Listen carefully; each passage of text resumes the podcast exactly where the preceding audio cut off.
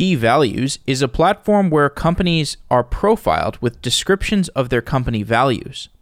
These profiles describe features such as work life balance, company culture, daily routines, and strategy.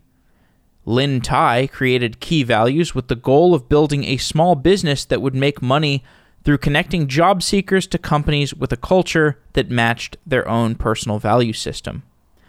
Key Values has become highly successful, and Lynne is making enough money from the business to live comfortably. In a previous episode, Lynne and I discussed her founding story and learning to program, as well as the engineering of key values. Today's episode picks up a few years later, with Lynne having found significant success with her own company shortly after learning to program.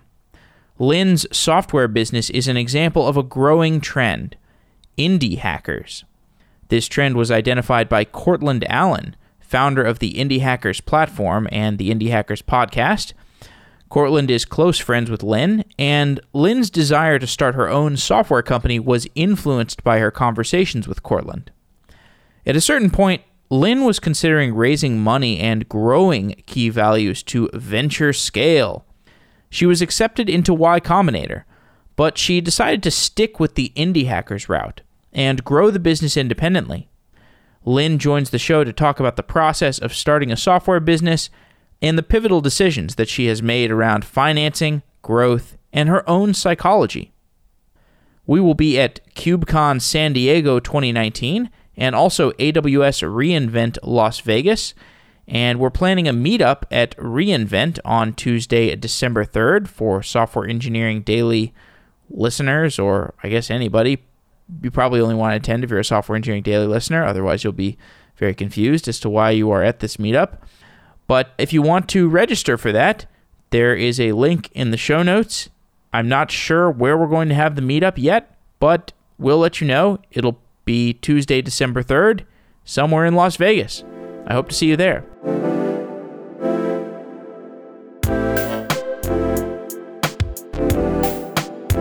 This podcast is brought to you by PagerDuty. You've probably heard of PagerDuty. Teams trust PagerDuty to help them deliver high quality digital experiences to their customers. With PagerDuty, teams spend less time reacting to incidents and more time building software.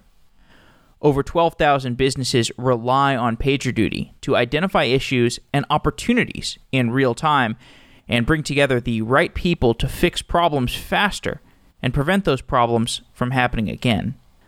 PagerDuty helps your company's digital operations run more smoothly. PagerDuty helps you intelligently pinpoint issues like outages, as well as capitalize on opportunities, empowering teams to take the right real time action. To see how companies like GE, Vodafone, Box, and American Eagle rely on PagerDuty to continuously improve their digital operations, visit pagerduty.com. I'm really happy to have PagerDuty as a sponsor. I first heard about them on a podcast probably more than five years ago. And so it's quite satisfying to have them on Software Engineering Daily as a sponsor. I've been hearing about their product for many years, and I hope you check it out at pagerduty.com.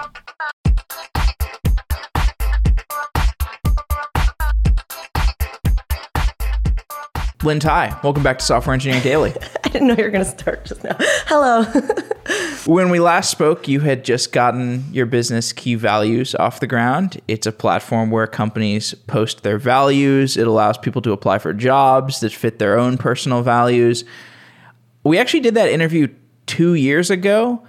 Does it feel like time is moving faster when you're running your own business? It's both. It's like so much has happened in two years, but it also like a lot hasn't changed, or it's a lot has happened and hasn't happened at the same time. So time is weird for me. What is time? What's the biggest change that has occurred in the last two years? Funny enough, for key values, the business, it's like the way it's set up, the idea, the direction, the vision is pretty much identical. The product is like identical, but I feel like I'm it's actually funny. I think the thing that makes me know that time has passed is I was so nervous the first time that we did. I think you were the first podcast I'd ever been invited onto. I've probably done, I don't even know how many. I've lost count, but since then. And I think I feel like I've formed my opinions in this new world of like entrepreneurship or like in tech or business, which I just I was so new before that I didn't know. So I think that's like I just like more confident in general. But I remember I was really nervous the first time. I like was like sweating bullets. I don't think you knew that because we weren't in person. Then, I didn't know that. I was just so nervous. I don't know Is software easier than you anticipated? what aspect, like the writing of it. Writing software. Yeah, I think I thought it was going to be a lot harder than it was to learn. That said, I'm not, I wouldn't say I'm like a good software engineer. I wouldn't even call myself Why not? a software engineer at this point. I code very little. Join the club. Yeah, so I feel like if I looked for jobs right now, I would be junior. You think software would- engineering is about writing code? To some degree, yeah. I mean, it's like a definitely a mu- I mean, oh, well, that's what I was asking. What part of software engineer? If you're about writing the software, then yeah, I think it is, you have to know how to code. I don't know. I mean, what, let's break down the word. You know, engineering. What is that? What is that? That word just means building something, right? That's true. But yeah, you have to know, you have to have like the tools to build things. But I, that's a funny conversation. This, I just had a really heated debate with a couple of girlfriends who went to MIT with me and they studied like mechanical or like civil engineering. And they're annoyed that here in San Francisco, when someone's like, are you technical? They're like, yes. And they're like, means that you know how to code. But tech, you know, it's like the meaning in San Francisco is that you know how to code. Whereas, you know, a scientist is, is technically technical, but it's just definitions. But don't you think that's a fair assumption for people to make? Because Oh, I, I do. I everybody should. Everybody who considers themselves a scientist, I think, should have some rudimentary ability to code. Oh, I don't think that's true. Or, I mean, mm, not anyone who's listening to scientists is like, mm, like, I hate you. That's not true. I didn't know how to code when I was a scientist. I mean, like, I barely did. I would like fake it. I would actually memorize. This is so embarrassing. I would memorize all of the characters. I'd be like space, space, dash, like colon. Like I like just like memorize the characters. I didn't understand what I was writing though. And if I recall, your career in science was wildly successful, both personally and academically. Well, I just I think it was a you never I didn't finish the story or I don't know. I felt successful at the time, which was why it was weird because I think I, things were going well. Like I had a paper that was published and I passed quals early in, in my class of like 12 people at UCSF.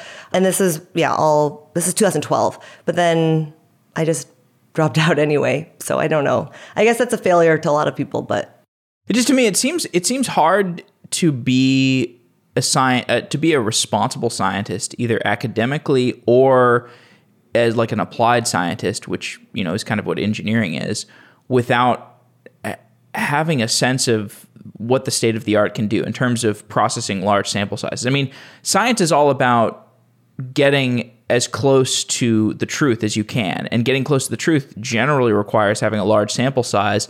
Processing large sample sizes these days is kind of about being technical. Yeah, so that's interesting. So you can think about like other like more cognitive studies where it's a lot of like the sample sizes are obviously the bigger the sample size the better, but maybe it's like a sample size of like 20 because you have to do experiments with 20 monkeys over a year and there just aren't it's like it's harder to collect that data. Whereas if you're doing like experiments with C. elegans, which are basically little worms or flies, it's like you can have a huge sample size because these just, I mean, they're just easier to have. I mean, yeah, you just can't kill. I feel scared saying this because people who like aren't in science get nervous. But like, yeah, like the the lives of a monkey are a little bit more valuable than that of like a fly. So the sample size is actually you don't necessarily need to do that. And there's like a lot of sample sizes, or sorry, a lot of experiments where it's like even in, like with infant and childhood psychology studies, like that's still science. I would say. I mean, it's like then there's like the hard science versus soft science, and people, I don't know, the boundaries are always well, they're polarizing. But I don't think you need to know how to code to be a scientist. Okay. Is entrepreneurship easier than you expected? Ooh, that's a tricky question. I would actually say it's not, but I think I've been lucky in a lot of ways too. I also don't view. Ooh, this is a good question. I mean, it's definitely challenging, but at the same time, the way that I got into it was I was freelancing first as like a consultant and I was charging on an hourly base. And I think in a way, I just wanted to scale that process rather than like build a, a empire and like take over big giants or anything like that. And I think sometimes I think it's really good that people stretch and like have these really ambitious goals. But then of course they're it's when you shoot for the moon, like you it's hard to, to make it. And so I think my I was like a little bit more conservative and risk averse to some degree, maybe not even deliberately, just this is what I like. And so it, it didn't feel like a huge leap from what I was doing before, if that makes sense. I don't know. Does that make sense? Well, it does. You know, when I think about your your story and I hear what you say and I read some of the stuff that you tweet and talk about Oh, God. and, and so on. My sense is that you have really found in the world of software entrepreneurs a group of people who you can align with, like a group of people who you can get along with well. And I mean, I, I, agree with that. I, I feel that way. Yeah. And I think that has made things much easier than than in previous domains because I feel like there is a kind of unspoken tribalism that I get along with people on. Like I know other people have found this in religion or you know Mm, I like see, I art see. or something, but I'm like no, this is You found your family, you found your tribe in entrepreneurship. Seriously. Yeah. Well, I think that makes sense for anything that you love a lot. Like if you love something, you you will usually, I would say, find other people like you are excited about other people who are also passionate about the same thing. And so that does make things easier for sure. I mean, the whole idea of like doing things alone is doing it wrong is definitely true. So if you want to start a business doing it in isolation by yourself with no help is kind of I mean, like power to you, that's going to be extra hard, but it will make it harder. That is basically what you're doing though, right? Working in isolation? No, no, not at all. It's weird. I think I define. So yes, I'm okay. So I'm a solo founder. I have no employees. I there's no one else working on key values. I have some. Actually, I have a, one of my best friends from childhood is helping me part time, like a few hours a week when she can, with just like she's a copy editor. She's a really good writer, so she helps me a little bit here and there. I've been trying to get her to come on more, but um, yeah, I mean, key values is mostly me, but for sure, I am not doing it by myself. Like I have so much help from other people, whether it's like emotional or just like strategic advice or marketing. I hired someone, a sales coach guru. I call him my sales guru, who like taught me sales. I'm, yeah, I mean, I guess I have a lot of friends. We'll like trade. We just help each other, I guess. And in some ways, it does feel like we're on the same team. But instead of us all working on the same thing together, like why is why does a team have to be defined as like you're all working on the exact same thing? Like we're all of us have a goal of like building our own successful businesses, and we all have our own, but we still help each other. Does that make hmm. sense? So I don't really feel like alone. I've never really felt alone in that regard. Well, let's take the sales thing for example. Yeah. Though. I assume you pay this Oh sales yeah, guru. for sure, but an hourly rate, and yeah, I think that's so. He's on my team. I'm on his team too. know, I like encourage so- him hardcore to start his own so- consultancy. I was like, do you know how many founders need sales help? Tons. You should do like run with this. I've sent him at least five, six, seven clients, customers of founders who need his help. Do you think that the idea of people needing equity in your business in order to give their best work, do you think that's true? I feel like that's that's kind of an axiom that I don't think that's true. And I say that confidently because it wasn't true for me. Like, before I even thought that I was ever the type of person to start a business, I was under the impression that like equity is just a lottery ticket. And I don't actually buy lottery tickets. So I would rather have the cash now. Like, I would much rather have money today than the hope for more money later. And so I never even, like, I would negotiate for less equity. So I like it's just I mean everyone everyone's different, right? So I don't think that's the only way to get someone to care because it wasn't for me. So I don't know. I mean, if someone wanted equity and key values, I wouldn't be I'm not like I'm not like it's all mine. I need it. I don't think like that. So but that would be a total lottery ticket in your case because you don't have any plans to be acquired I- or well, that's the other reason. I'm like, I don't even know if that would make sense for you. Or if you were like, Lynne, I want in, I would say, I don't know if that's like, I can't, I don't know if that's the exit plan for that to be something for you in the future. So I don't know. But I don't think equity, this is like an interesting conversation because I actually wanted to write this blog post about this. And people have really strong opinions about equity, They do. in- especially in this city.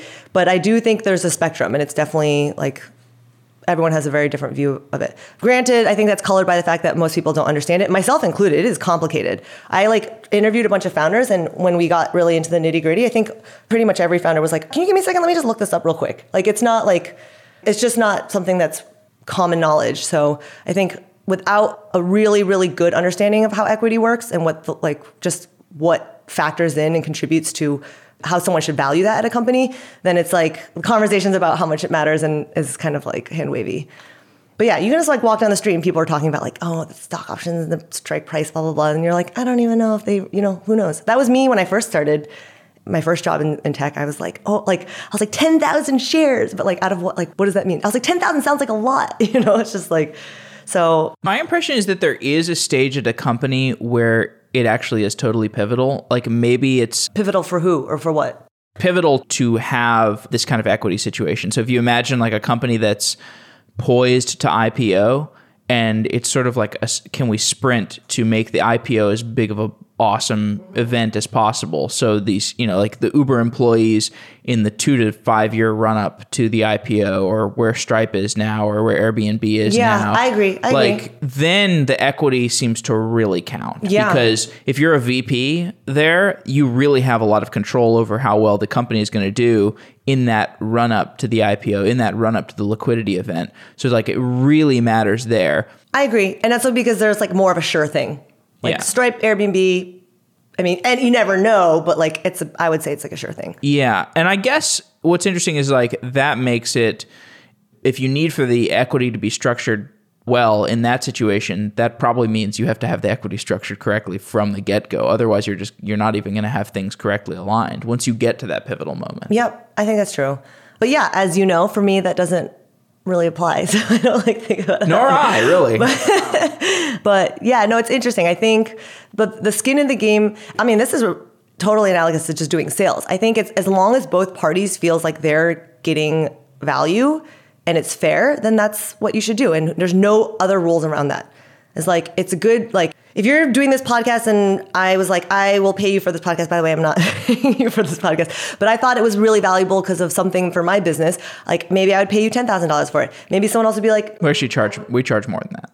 Oh, okay. Yeah. Well, or like maybe it should be like a hundred thousand, but like I'm just saying like it depends on how we value it, right? And this is why I think this is the art of sales that I've learned. It's just like the value add is totally different depending on who you're talking to. And so it's like, I don't know if tiered pricing, at least in my case, always makes sense, but that is definitely true for employment. Like as an employee, when you interview at different jobs, it's not like you should it totally depends. Like it's not just like you as a person, how much should you make? It's like how is the company doing? What stage are they at? How is your skill set gonna benefit their business at this particular time? You know, it's like it's there's so many other factors that go into that. So it's like I don't know. It just kind of as long as it's fair on both sides, that's how you should decide. Well, here's what I love about software businesses and frankly media businesses is people have no idea what anything's worth. I have no idea what anything's Oh, yeah. worth. You Yeah, have no, no idea, what you're what like We're winging it. You're totally winging it. And I assume that was one of the actually I think you even mentioned that in your interview with Courtland, the, the indie hackers interview you did with him, where you were talking about sales and your sales coach gave you some advice. It was, you know, I think it was related to the idea that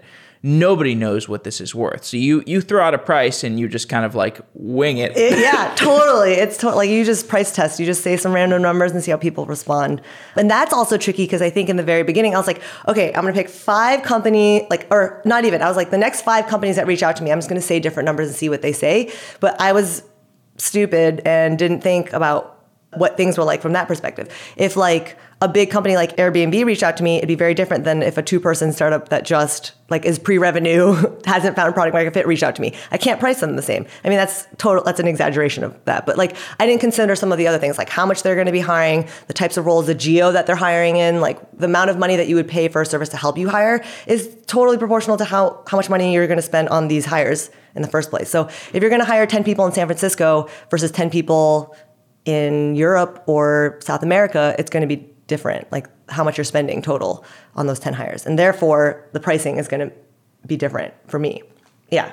That makes sense? I don't know if that makes sense. give me give me some more so you sell a hiring product basically Sort of. I would say I sell employer branding more than anything. It's actually funny. I wouldn't even consider key values to be software, like as a product. It is not. It's like the code is like there's nothing complicated about it. It's a static site. It's the content. So it's also like a media, I guess, to some degree, business.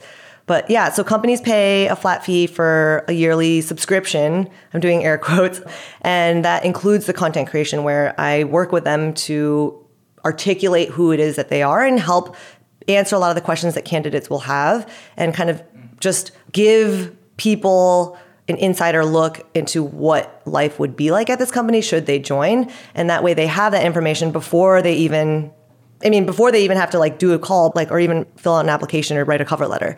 And so it's really the content that companies are paying for. And then, of course, there's the added part of then being listed on key values that has its own audience. And I will continue to list and promote it throughout the year. But yeah.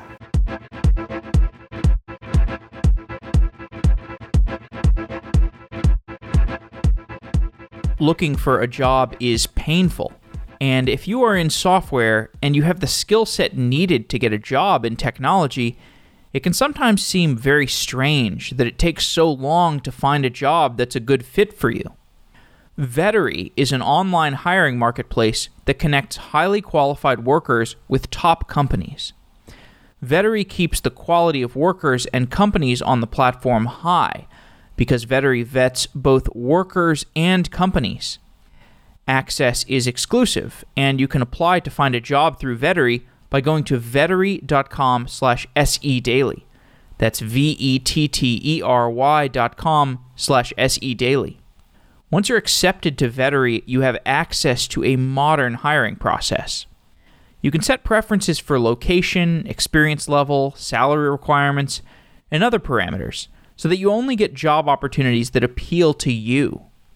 No more of those recruiters sending you blind messages that say they are looking for a Java rock star with 35 years of experience who's willing to relocate to Antarctica. We all know that there is a better way to find a job. So check out vettery.com slash sedaily and get a $300 sign-up bonus if you accept a job through Vettery.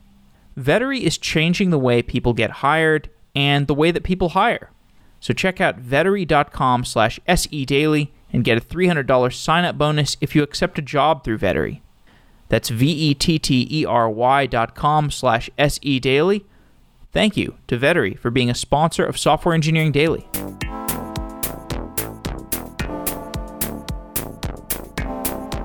So the business is if I go to key values, there are companies listed Mm-hmm. and I can look through their values. If I have my own set of values, I can find companies that align with those. And then on those different pages, there are job links. So are you getting a referral kickback on that? Or is it you literally have a fixed cost that people pay Yeah, as a it is so- subscription? and this oh is so funny because- that is a good business. No, it's funny because everyone's like, you're an idiot because it's so like recruiting is a very, very juicy pie. And if you wanted to make more money, I should charge by placement or hires. Like I should have a contingency model. Recruiters, this is crazy. Recruiters at this point are charging anywhere between like 25 to 35% of first year salary. And if they're placing people that are like making 200, 250K a year, it's like, I mean, that's that's a good business. But for me, it's like it was never really about the money. One and two, well, maybe it's three reasons, but two, I genuinely think the problem with recruiting is this contingency model because. Like if my job is to get someone to stay at your company just long enough to hit the 90 day mark, that's when I get paid out, then it's like I'm not really aligned with you or the candidate. Cause I'm like, you should just like it enough for three months. And then in some cases, this is really like sneaky is that if if I place someone at your company for 90 days and then you pay me and then they're not happy, I'm like, oh yeah, that was my bad. But I have these other companies I can place you at. So I can get paid out twice from the same person. You know what I mean? Or like even three times if you really think about it. But I mean, and I know this happens because I've met people who who've done it.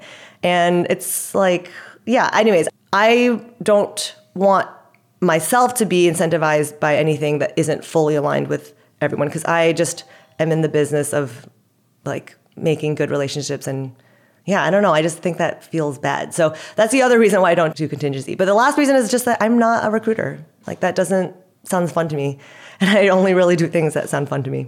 Mm. But that's pretty savvy. So that makes it such that instead of having a referral based business, which is a grind and probably becomes more of kind of a more operationally intense. I mean, how operationally intensive is your business? This is one of those questions where it's like I think it's just all relative. To me, it's not operationally intensive. I like I work with all these companies, but I love doing that. It's like fun for me.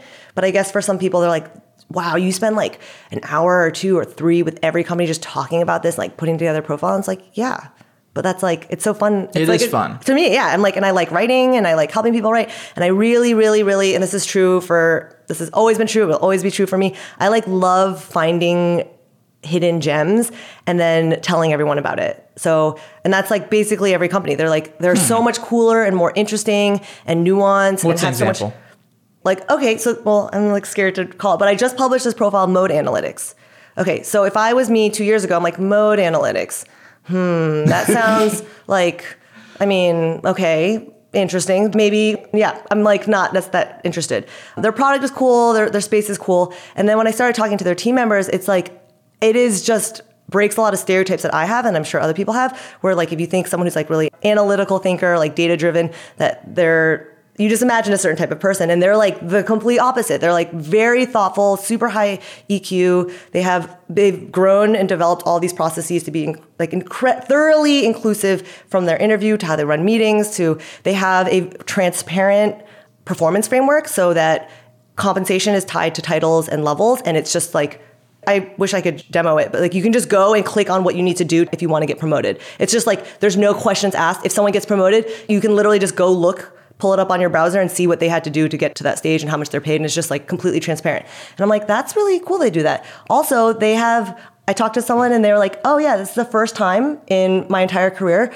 where I've reported uh, an engineer who reported to a female who reported to another female. So like three yeah, like three links in the chain, reporting chain of female engineers. And I was like, that's also some, like, I don't know. I just wouldn't have, I jumped to conclusions when I heard the name mode analytics, right? And so it's like, there's just so much that's interesting about hmm.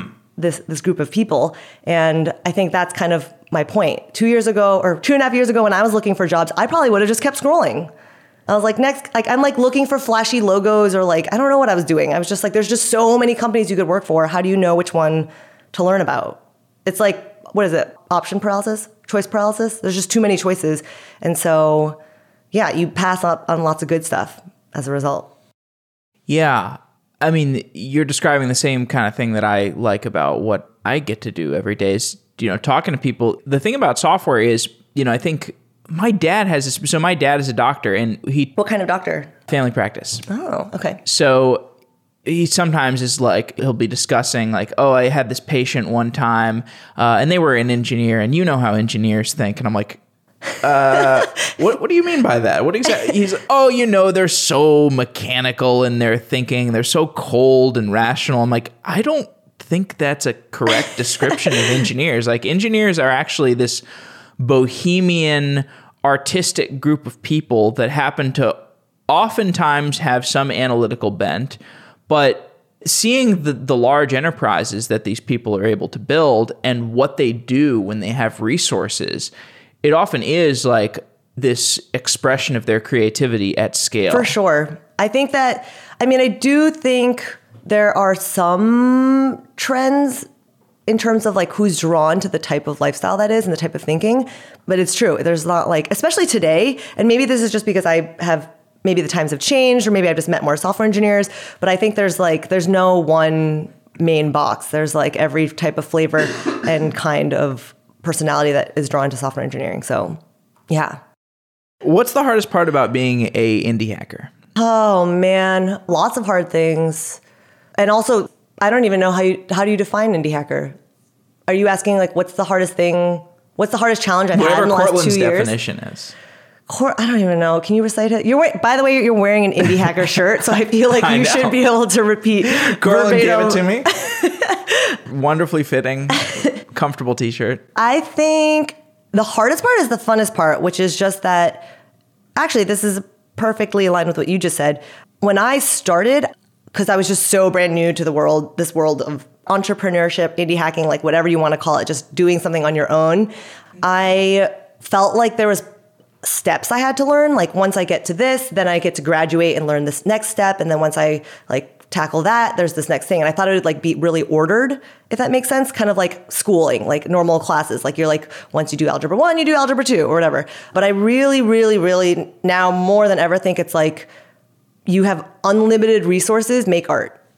Like go. And so Absolutely. the hardest part is just a realizing that there are probably I mean, there's definitely lots of wrong things you can do, lots of mistakes you can make, but there's also tons of right like good options and none of them like they're all right. There's multiple right answers which is weird especially for me as like a asian girl who like was a plus student and was in academia. Like i thought there was one right way of doing things and there just isn't. And so that i think took me a long time to just understand because i was constantly scared I, I wasn't doing things the right way or the best way. And truly there just isn't i really don't think there's a best or right way for anything Absolutely. and so that part was really tricky and hard. And you, I think I stressed, like the hardest parts is just dealing with my own emotional and like psychological issues and just having a lot of pressure on myself. Like no one, like it's fine if I don't. It's like if this was a class, it'd be fine if I got a B plus. It's fine. Like who really cares? But for some reason, I'm like stress myself out trying to get an A plus, and I've, I've let go of that. But that was probably the hardest part. This is why it confuses me that Courtland likes chess. Is that chess? You have to memorize all these openings to just get to like level one in chess. What is that? The guy. Oh my god, Magnus is that Yeah. his name? Yeah, he's well. I'm sure he does memorize quite a bit, but unlike Anand question mark, I might be butchering right, right. Where he like actually memorized all these different you know scenarios and different outcomes at following different moves. Like I feel like Magnus wasn't. He was just kind of like feeling it. I feel like he like spoke. He derived chess. them, He like maybe? smoked. Yeah, he like spoke chess. I mean that's why everyone's always like he's like from another planet. Blah blah blah. But I think he. Re- I think that's who knows. Maybe Courtland likes memorizing it though. I don't know. I'm just really happy that Courtland has a hobby. He's gonna hate me. He won't listen. to this. he won't. He definitely won't listen to this. But he he thinks it's like dismissive or something when I say stuff like that. But I think it's good that he has. He's doing. It's not a hobby; it's a sport. Okay, well that one I don't know. Fine, it is. So that difficulty, I mean, that sounds like a palette of options. That sounds fun. Why would that ever make things difficult if you just have this expansive realm of creativity to explore? Well, I think it's fun once you know that, once you think about it that way. But it's because I didn't know that. And so it got confusing when I was weighing two options and they seemed both really good. And I Mm. was confused. And so I would just like advice shop and every and then people would basically fall into two camps. Right. And I was like, I trust this person, I respect this person. This person knows what they're talking about. I should listen to them, but they're disagreeing and that's really confusing.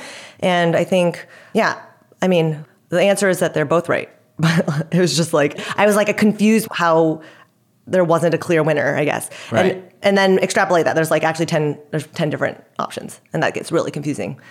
Absolutely. Can you give me an example?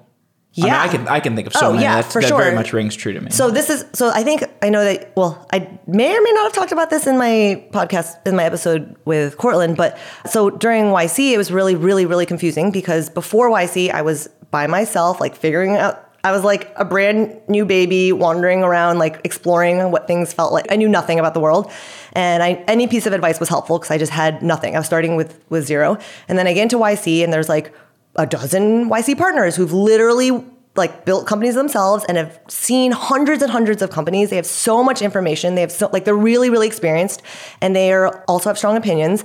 And so I when one of them would tell me something I'm like that is gold. Like I feel like I just won the lottery because this really smart person just helped me skip 10 steps because they knew something I could not have seen myself. And I talked to someone else and they also had really good insight into something, but it wasn't the same as the first person. And then I talked to a third person. I'm like, oh wait, that person said that the first two ideas were really actually they were not thought through. And then it would so then I started having this thrash problem. And then of course it's like, okay, well who cares who said it? Let's just look at the ideas. So I'm just gonna make it up. So one of them was like key values should be an ATS because the whole part of hiring applicant tracking system. Yes, sorry, applicant tracking system like Greenhouse or Lever, like it's useless unless an applicant go to your site, fill an application, and then you actually like know And for, for reference, your site doesn't even have a login. Correct. Exactly. So that's that's another good idea, right? Someone that suggested. But right now it's like how do I prove to companies that I'm placing people or that people are applying unless I'm capturing that information myself? Right now if I send someone off to off of key values domain, then I have no no idea what's going to happen. So it was like that's maybe that's true. Like if I want to actually own the metrics, then I have to build something to capture them. So that was one idea. Another idea was like, oh, key value should be or actually, this one was interesting. It was just like it needs to be self-serve. Like companies need to be able to do this themselves, so you can scale. You need to streamline the whole process. It should be like a month, like like a normal job board. Like you go, you can pay by month, or like maybe three months at a time. But you don't need to interface with anyone. You don't need to do sales. And like these aren't necessarily opposite things, but selling an ATS requires integration and then you wouldn't be. I was like, so they weren't necessarily saying something different, but I was like trying to merge all the good advice, and I was like, wait, these don't make sense. And then another, someone else was like, you know, val- you're thinking about this whole the whole thing wrong. Like you're building a community, like it should be a network, and people should join, like have to join. And then also the value of building a really valuable network of like senior engineers is that you have access to them. Therefore, you need to require them to fill out a profile. You need to know their names. You need to know what like their background, their experience, their maybe their gender, like where they live, like all these basic things. And so that's like also a very different direction. And I don't think any of these are wrong. I think all of these products could have been good, but I just didn't. Yeah, I mean, there's literally, I think I wrote down 12. Like every single week was a new idea, and that was really confusing. So I had like it was stressful time. So one way I can relate to this is I used to play poker a lot, and I played poker online. And one thing people often did back in those days was when a hand gets done, you get something called a hand history. So you get the history of what happened in the hand. Like, because a poker hand is, mm-hmm. is relatively short. Yep. It's not as long as like a chess game, for example. right, right. right. So there, you can very quickly digest everything that happened in a single hand of poker. And on these forums that I used to participate in, the two plus two forums, the biggest poker forums, mm-hmm. you would copy paste your hand history, except you would cut part of it off because you would say you would not tell the audience the conclusion because you want to get their opinion. So you would say, okay, here's what I did up until this pivotal moment in the hand. And I could have gone all in or I could have I see. folded. Okay. I could have bluffed or I could have just folded Right. and you would post your hand and you would get divergent responses. For- and yeah. you like the first response, you know, you get it from some pro and you've looked up to this pro for years and Mm-hmm. you trust their opinion and they're like, "Oh, I definitely would have folded." And you're like, "Ah, damn it." You're like, I should have folded. I should have folded. And then the next response is like somebody else who you really trust Yeah. and look up to who's been doing really, really well lately. And they're like, absolutely not. Like, Bluff, go all in. Yeah, or whatever. And then you'll get a response from somebody else who's like, why are you even playing in this game? These people are way better than you. And then you're like, oh God, like I was doing it. I like, I'm de facto I'm more- wrong. yeah, I'm right. more wrong than I even thought I could have Right. possibly Exactly. been. Exactly. And over time, I didn't realize this in poker, but over time, you realize that there are many things that humans engage in that are too subjective. And, you know, nobody can tell you, look, you should be following this objective function. You should be optimizing this thing because they cannot take into account all of the factors that are in your life. Right. And ultimately, like those things, those Which bigger. is probably more true for other things like finding a job than poker, but yes, still true. Absolutely. Still true. And that's that's my point is that if it can be true even in a microcosmic example like playing a game of poker, it's absolutely true in these things that Oh, yeah. have like 50,000 times the variables that a game of poker does. Yeah, and the stakes. Well, I guess I don't know how big, how much money was on on the line right there, but the stakes are bigger. It's like, so I mean, I'm constantly looking through the lens of key values, but like finding a job is huge. Deciding where you're going to spend most of your time for two, three, four, five years, and even if you only work there for a year, a year is a long time. like time is our most valuable limited resource. So that's like it's it's just huge. And then like having a year working at a company that you hate and you dread every day really takes a toll on you. It impacts your health, it impacts your relationships with your loved ones. It like it's just I mean it's like a huge decision. And I think I, I literally just wrote a newsletter yesterday where I, I wish people took it more seriously than they do. I don't think a lot of people the way that I spun it was that a lot some people will compare it to like investing, but I, I don't really buy that because with investors you the whole point is to diversify your investments and instead of investing money you're investing time. But in a way it's like you if you want to think about this way, you're an investor, but you only get to make one bet. Like you can only really be employed by one company at one time. So you should do way more due diligence and vetting than an investor would. But a lot of people don't. Or just don't play that game at all. I mean, that's what I ultimately decided. I was like, Oh, this yeah. is a, this Oh, is yeah, a yeah, dumb, false narrative. I don't want to do only one thing in my life. I forgot, is- I forgot who I was talking to. Yes. The other, the other choice is, and this is a weird thing also. So, okay, rewind real quick. If key values was, ba- if I got paid based on hires, if someone was like, oh, I don't know if I should start my own thing or if I should get a job, I would be incentivized to be like, me, you should get another job if you're not sure yet. Because that's how, like, I mean, I'm not saying I would actually do that, but a little bit because that's how I get paid. But today, when someone's like, when someone reaches out to me and they're like, I'm just confused about what I should do next in life, period. Like, should I get another job? Should I travel? Should I change careers? Should I start my own thing? I'm a huge, like, I push people to start their own things. I like. Me too. Yeah, I mean, I think. And it breaks my heart when they don't. It really does. Oh well, I mean, some people they'll get it, they'll figure it out. It took me some time too, so I guess yeah. I mean, you're never quite fully ready, but I, I understand if there's like financial reasons or I think confidence you get reasons. pretty- you get ready. People get ready eventually. I mean, you Yeah, get that's fed true. up. That's You get true. fed That's up true. That's true. So it's just quo. a question of when when the breaking point is. So don't get sad. Maybe in two years we'll do it. You planted the seed, and it just needs some time to, to I sprout. hope so.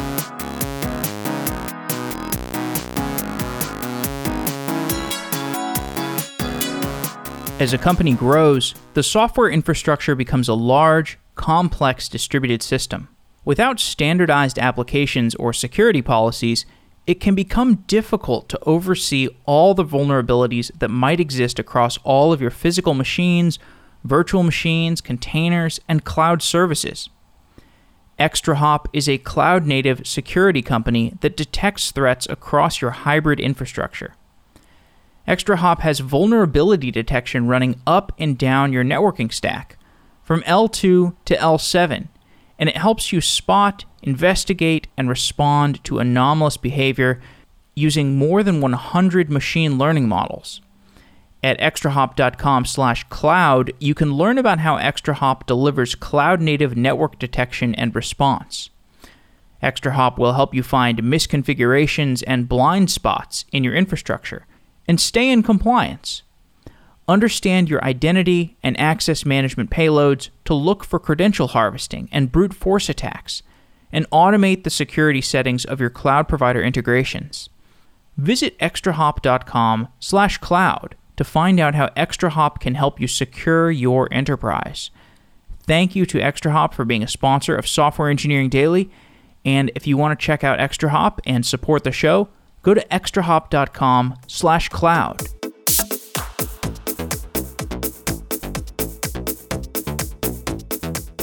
So, the YC experience for you. I want to talk about that a little bit. Sure. So you went through YC, Y Combinator, and you got money. You got the accelerator money.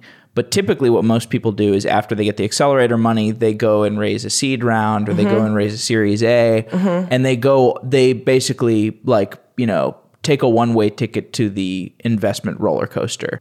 You got off the roller coaster before it started. Yeah, that is correct. what else? Do- yeah, so oh, not a question. I can respond though. I think this is an interesting thing people ask me, and it's funny because I still don't know how to talk about. I don't want to say anything on behalf of YC, mainly because I'm not confident I know what YC's messaging is around this.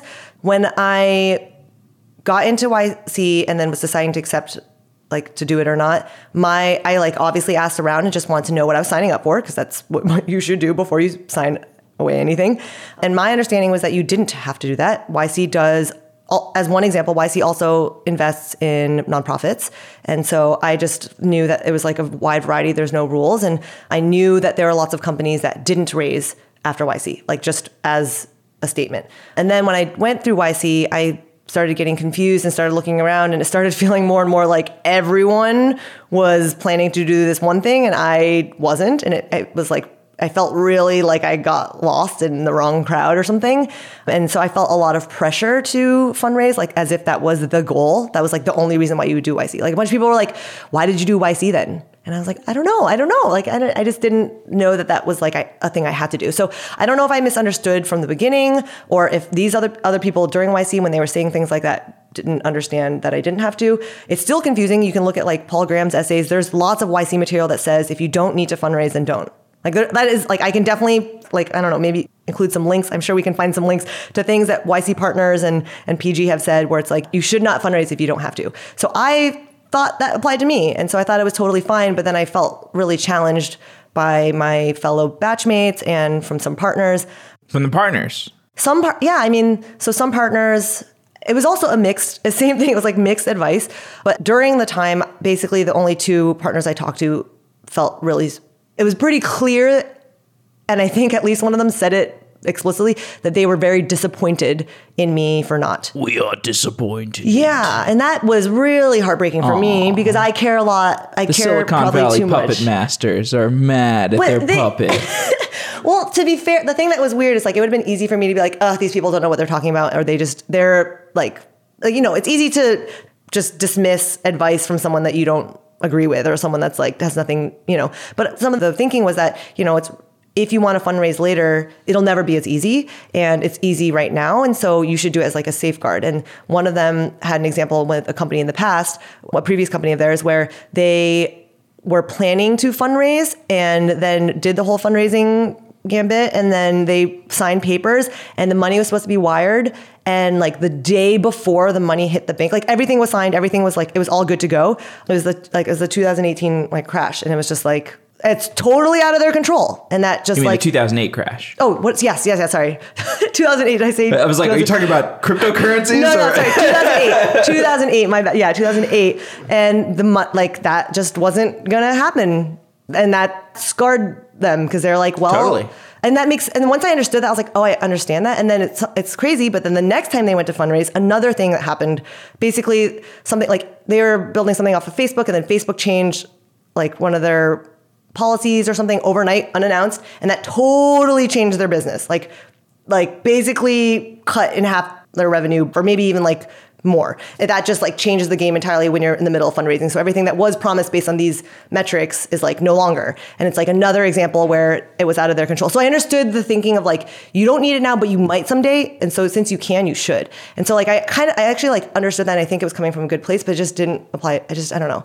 Anyways, the whole point is just like I think there's no right or wrong. It just wasn't for me and so I didn't. And I don't blame anyone and I'm glad that I went through YC anyway. It was a lot more uncomfortable than it had to have been. If I could do it again, I would have very, like, you know, again, I was new. So now I have stronger opinions and have more information that I can kind of stand on. But at the time I was just like, didn't know. And I just thought all these people were trying to help me and I wanted to be helped, but it just felt bad. I mean, when you told me about, or it, was, it might have been Courtland or somebody told me about like the fact that you decided not to go that route after you got in, you went through it. And I thought it was just the funniest thing ever because I felt it was almost like Shakespearean because Courtland had like endowed you with this the skills that you needed to succeed as an indie hacker.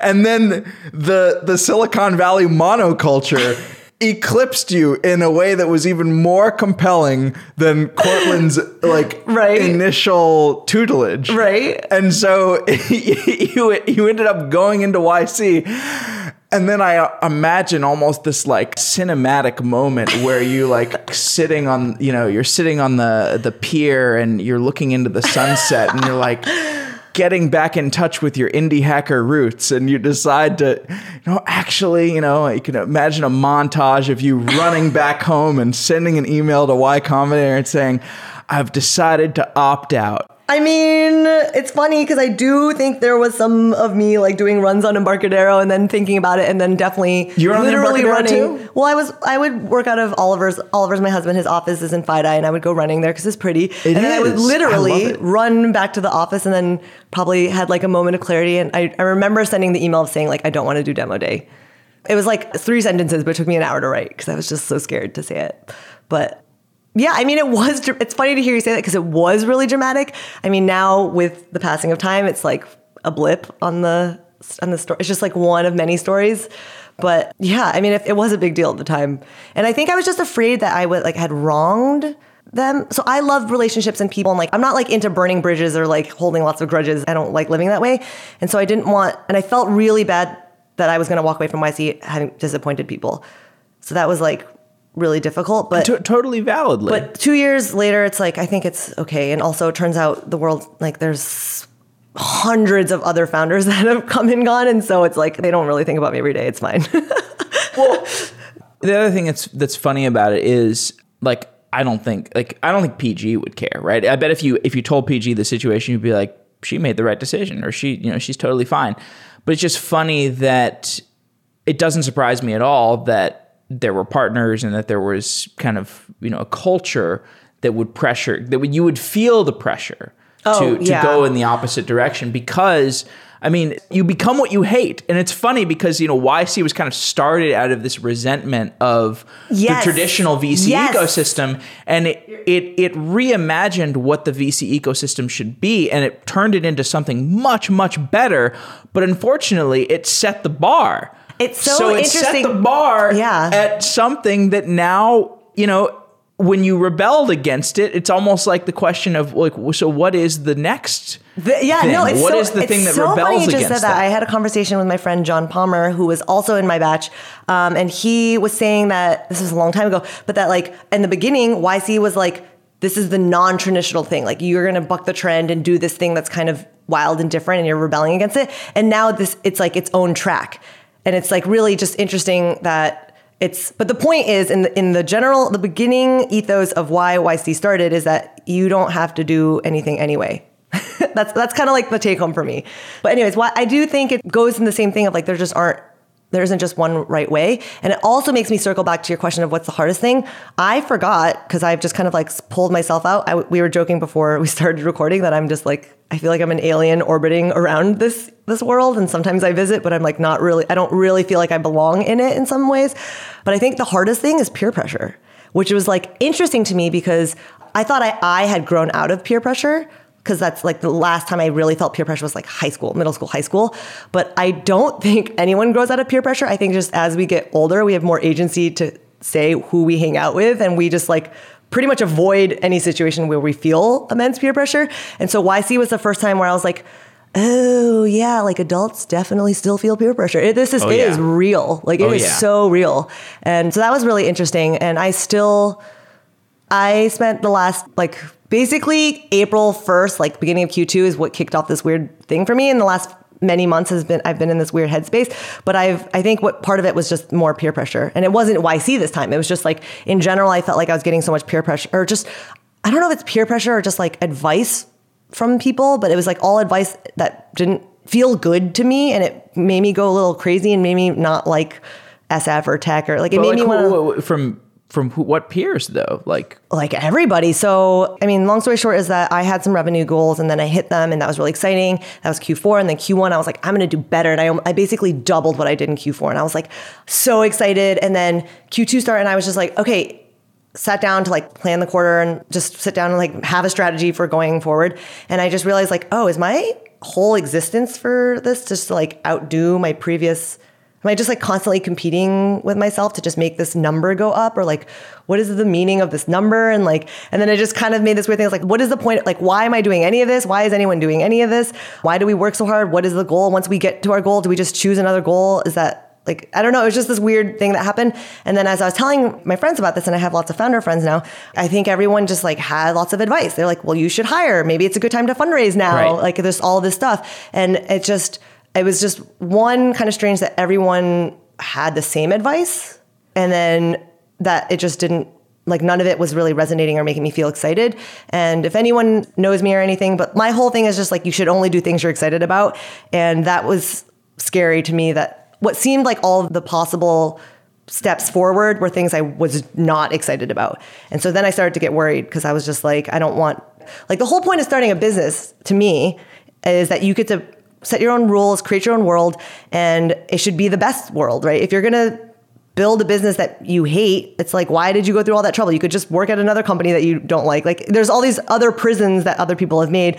You didn't have to go through all the trouble of building your own prison, right? It's like the same outcome. So I was just worried that I had built something with no future for it that I could get excited about. And then that kind of spun off into this whole other, I don't know. I just had like, maybe I was like burnt out, or maybe I was just, I think there was, I've never said this, but I was so happy to be on the Indie Hackers podcast. But I think I actually also wasn't prepared for the response. And it was really positive. And I used to respond very thoughtfully to any email or DM that I would get. And then it was just got really overwhelming. And then a lot of people felt like they knew me because they listened to the podcast. And then they were like sharing these really personal stories that I actually really do care about, but I just did not have, like, it was just like hundreds.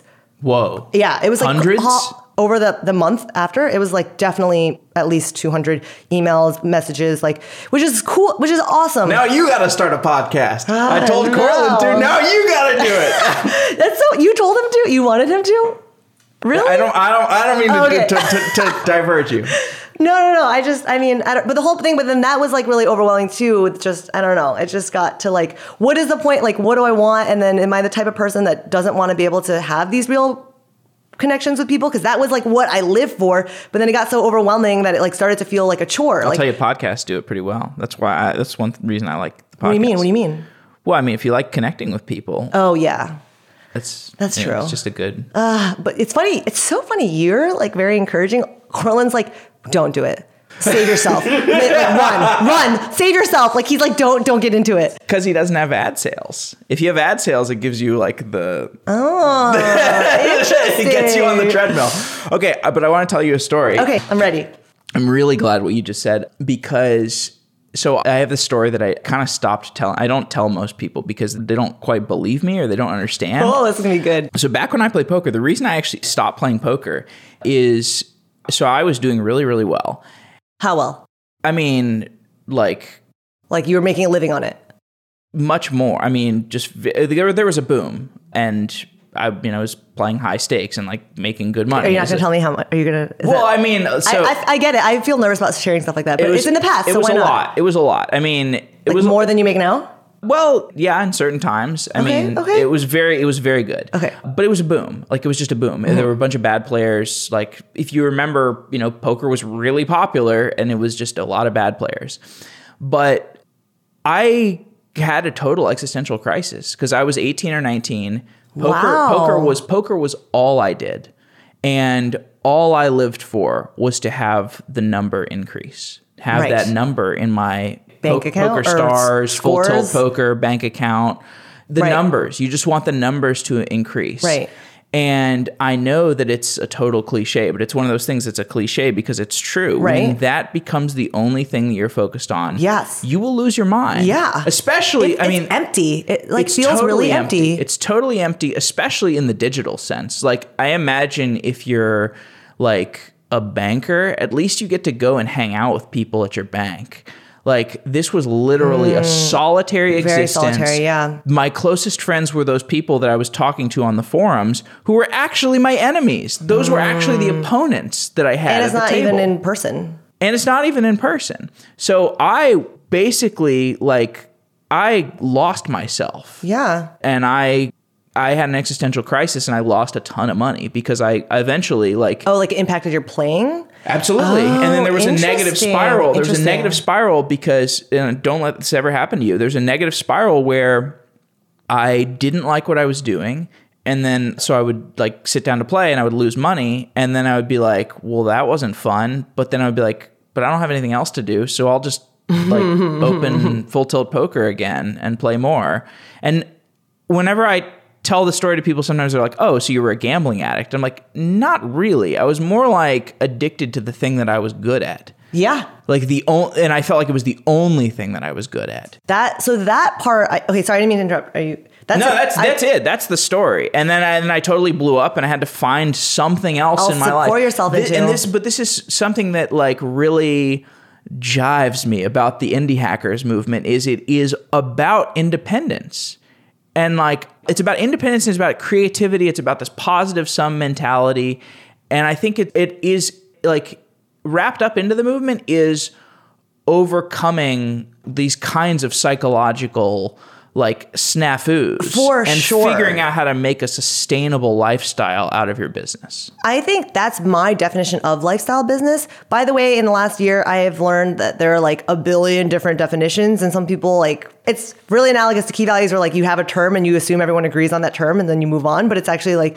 so to me, lifestyle business means that you have found a way to monetize something that you enjoyed so much that you would or used to do for free. Like it's just, that's like it's just integrated with your life. That's I would say that's my definition, and of course can support that lifestyle.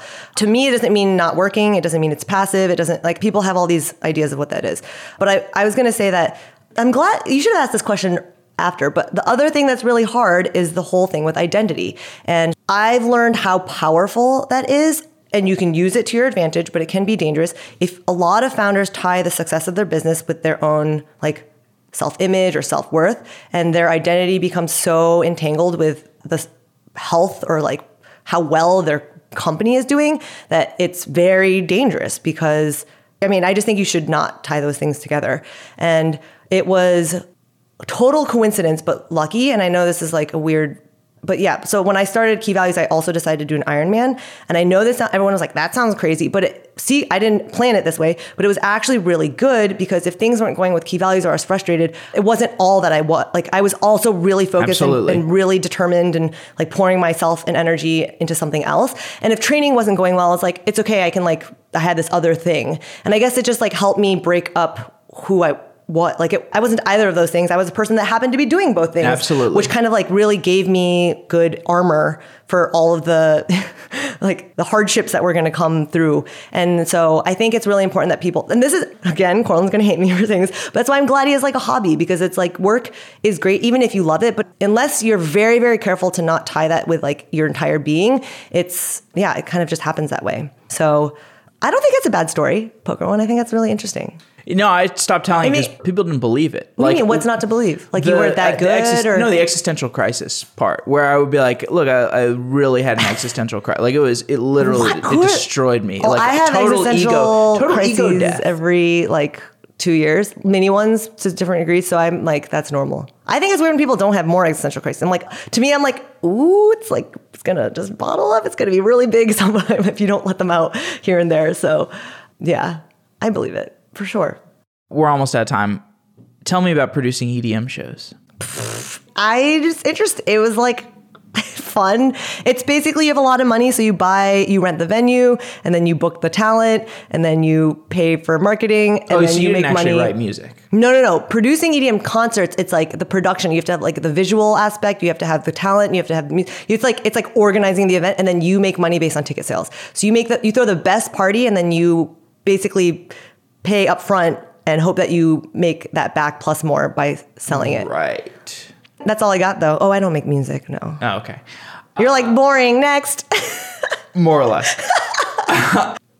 what else we got? Three minutes. What business would you be building if you aren't building key values? I don't know. I that's a good question, and I probably won't think it. I don't. Yeah, I have no idea. I'll be completely honest. Part of my existential crisis was like, what would I be doing if I wasn't doing key values? And it wouldn't necessarily be building a business, first of all. So I don't think I'm the type of person who's like, I can never work for someone again. I'm actually fine working for other people. That's not like a problem for me. But I do like to reinvent myself. And I wonder if my next thing, and this is like totally half baked, should or can be something related to fighting climate change. Like the whole, I feel this Hmm. this is new for me, but I, I was just talking about this with a couple of my girlfriends while I was commuting here. I just have been having a lot of cognitive dissonance about like because I do think it's important, I do think it's real, but I'm not really doing anything about it, and it makes me feel I like need to decide. I, I need to resolve it. I'm either going to decide that it's not that important, or I need to actually do something with it. But right now, what I my actions and like how I like it's just they're not aligned, and it's causing some friction. But possible, who knows? I could also become a landscaper. I could I don't like it's anything, right. anything. Who knows? Lynne Tye, thanks for coming on the show. Yes, this is fun. Thanks for having me again.